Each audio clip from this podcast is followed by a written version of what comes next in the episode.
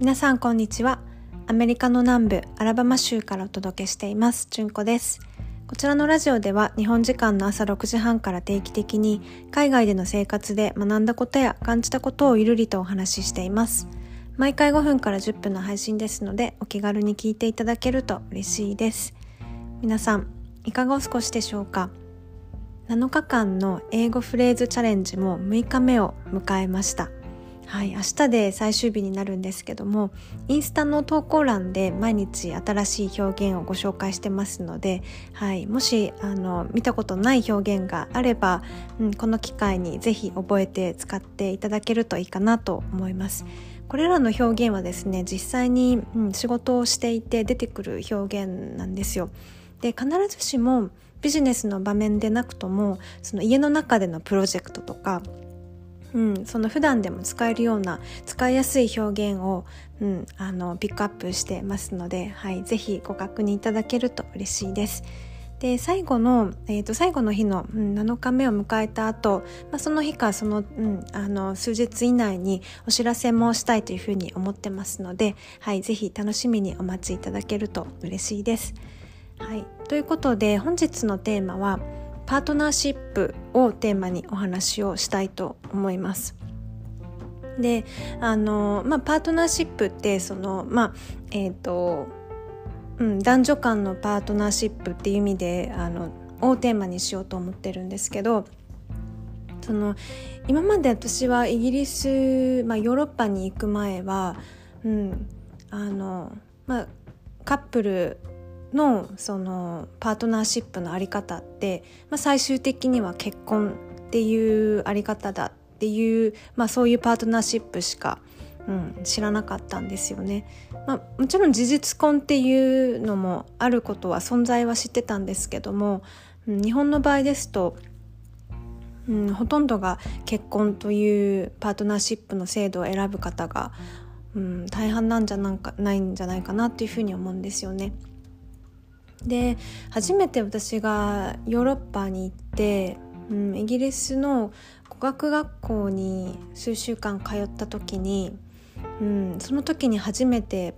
その結婚ではない別のパートナー性っていうものがあることを初めて知ったんですよね。うんあのまあ、同棲はしていて一緒に生活をしているけどでも結婚はしていないでも子供はいるうん、っていうそうそういうカップルも結構いるんですよ。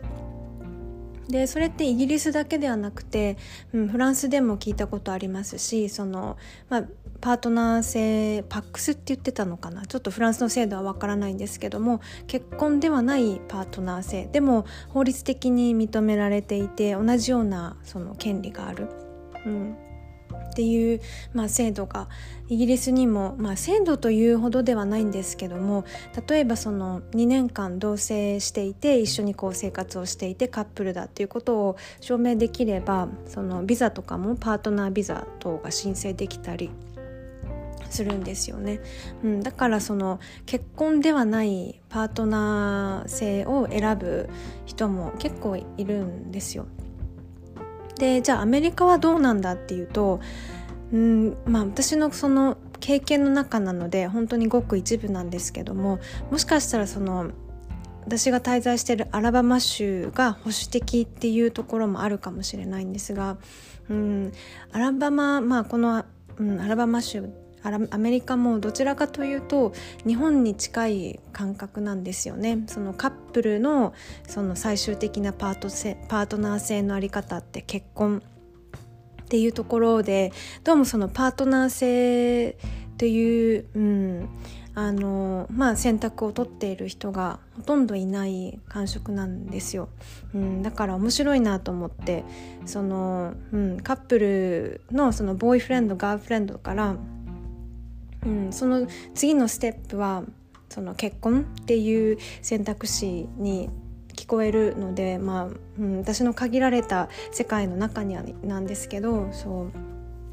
その結婚がゴールというか、うん、究極のそのパートナーの形はそう結婚という選択肢を取る人が多いので、うん、そのまあ理解されないというかそのパートナー性の在り方をこう理解して理解に苦しむというか、まあ、理解できない人も、うん、中にはいるっていう感じなんですよね。うん、本当にヨーロッパでは周りに籍を入れてないけど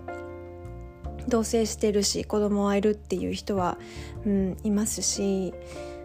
うん、まあ一回は結婚してるけどあの今のそのパートナーとは籍は入れてないけど子供はいるとか、うん、まあ複雑。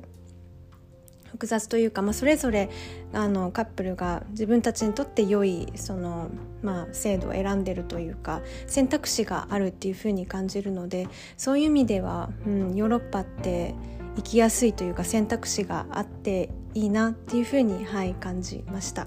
うん、国が違えば制度も違ってあと習慣も違って本当何が常識っていうのがねこう違って面白いなっていう思う反面、はい、私はそういう面では、うん、ヨーロッパが生きやすいなっていうふうに、うん、そのまあパートナー性を考えた時に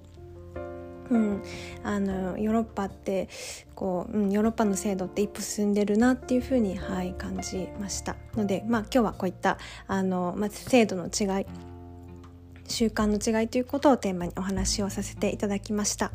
はい、本日も最後まで聞いていただきありがとうございます。それではまた次回のポッドキャストでお会いしましょう。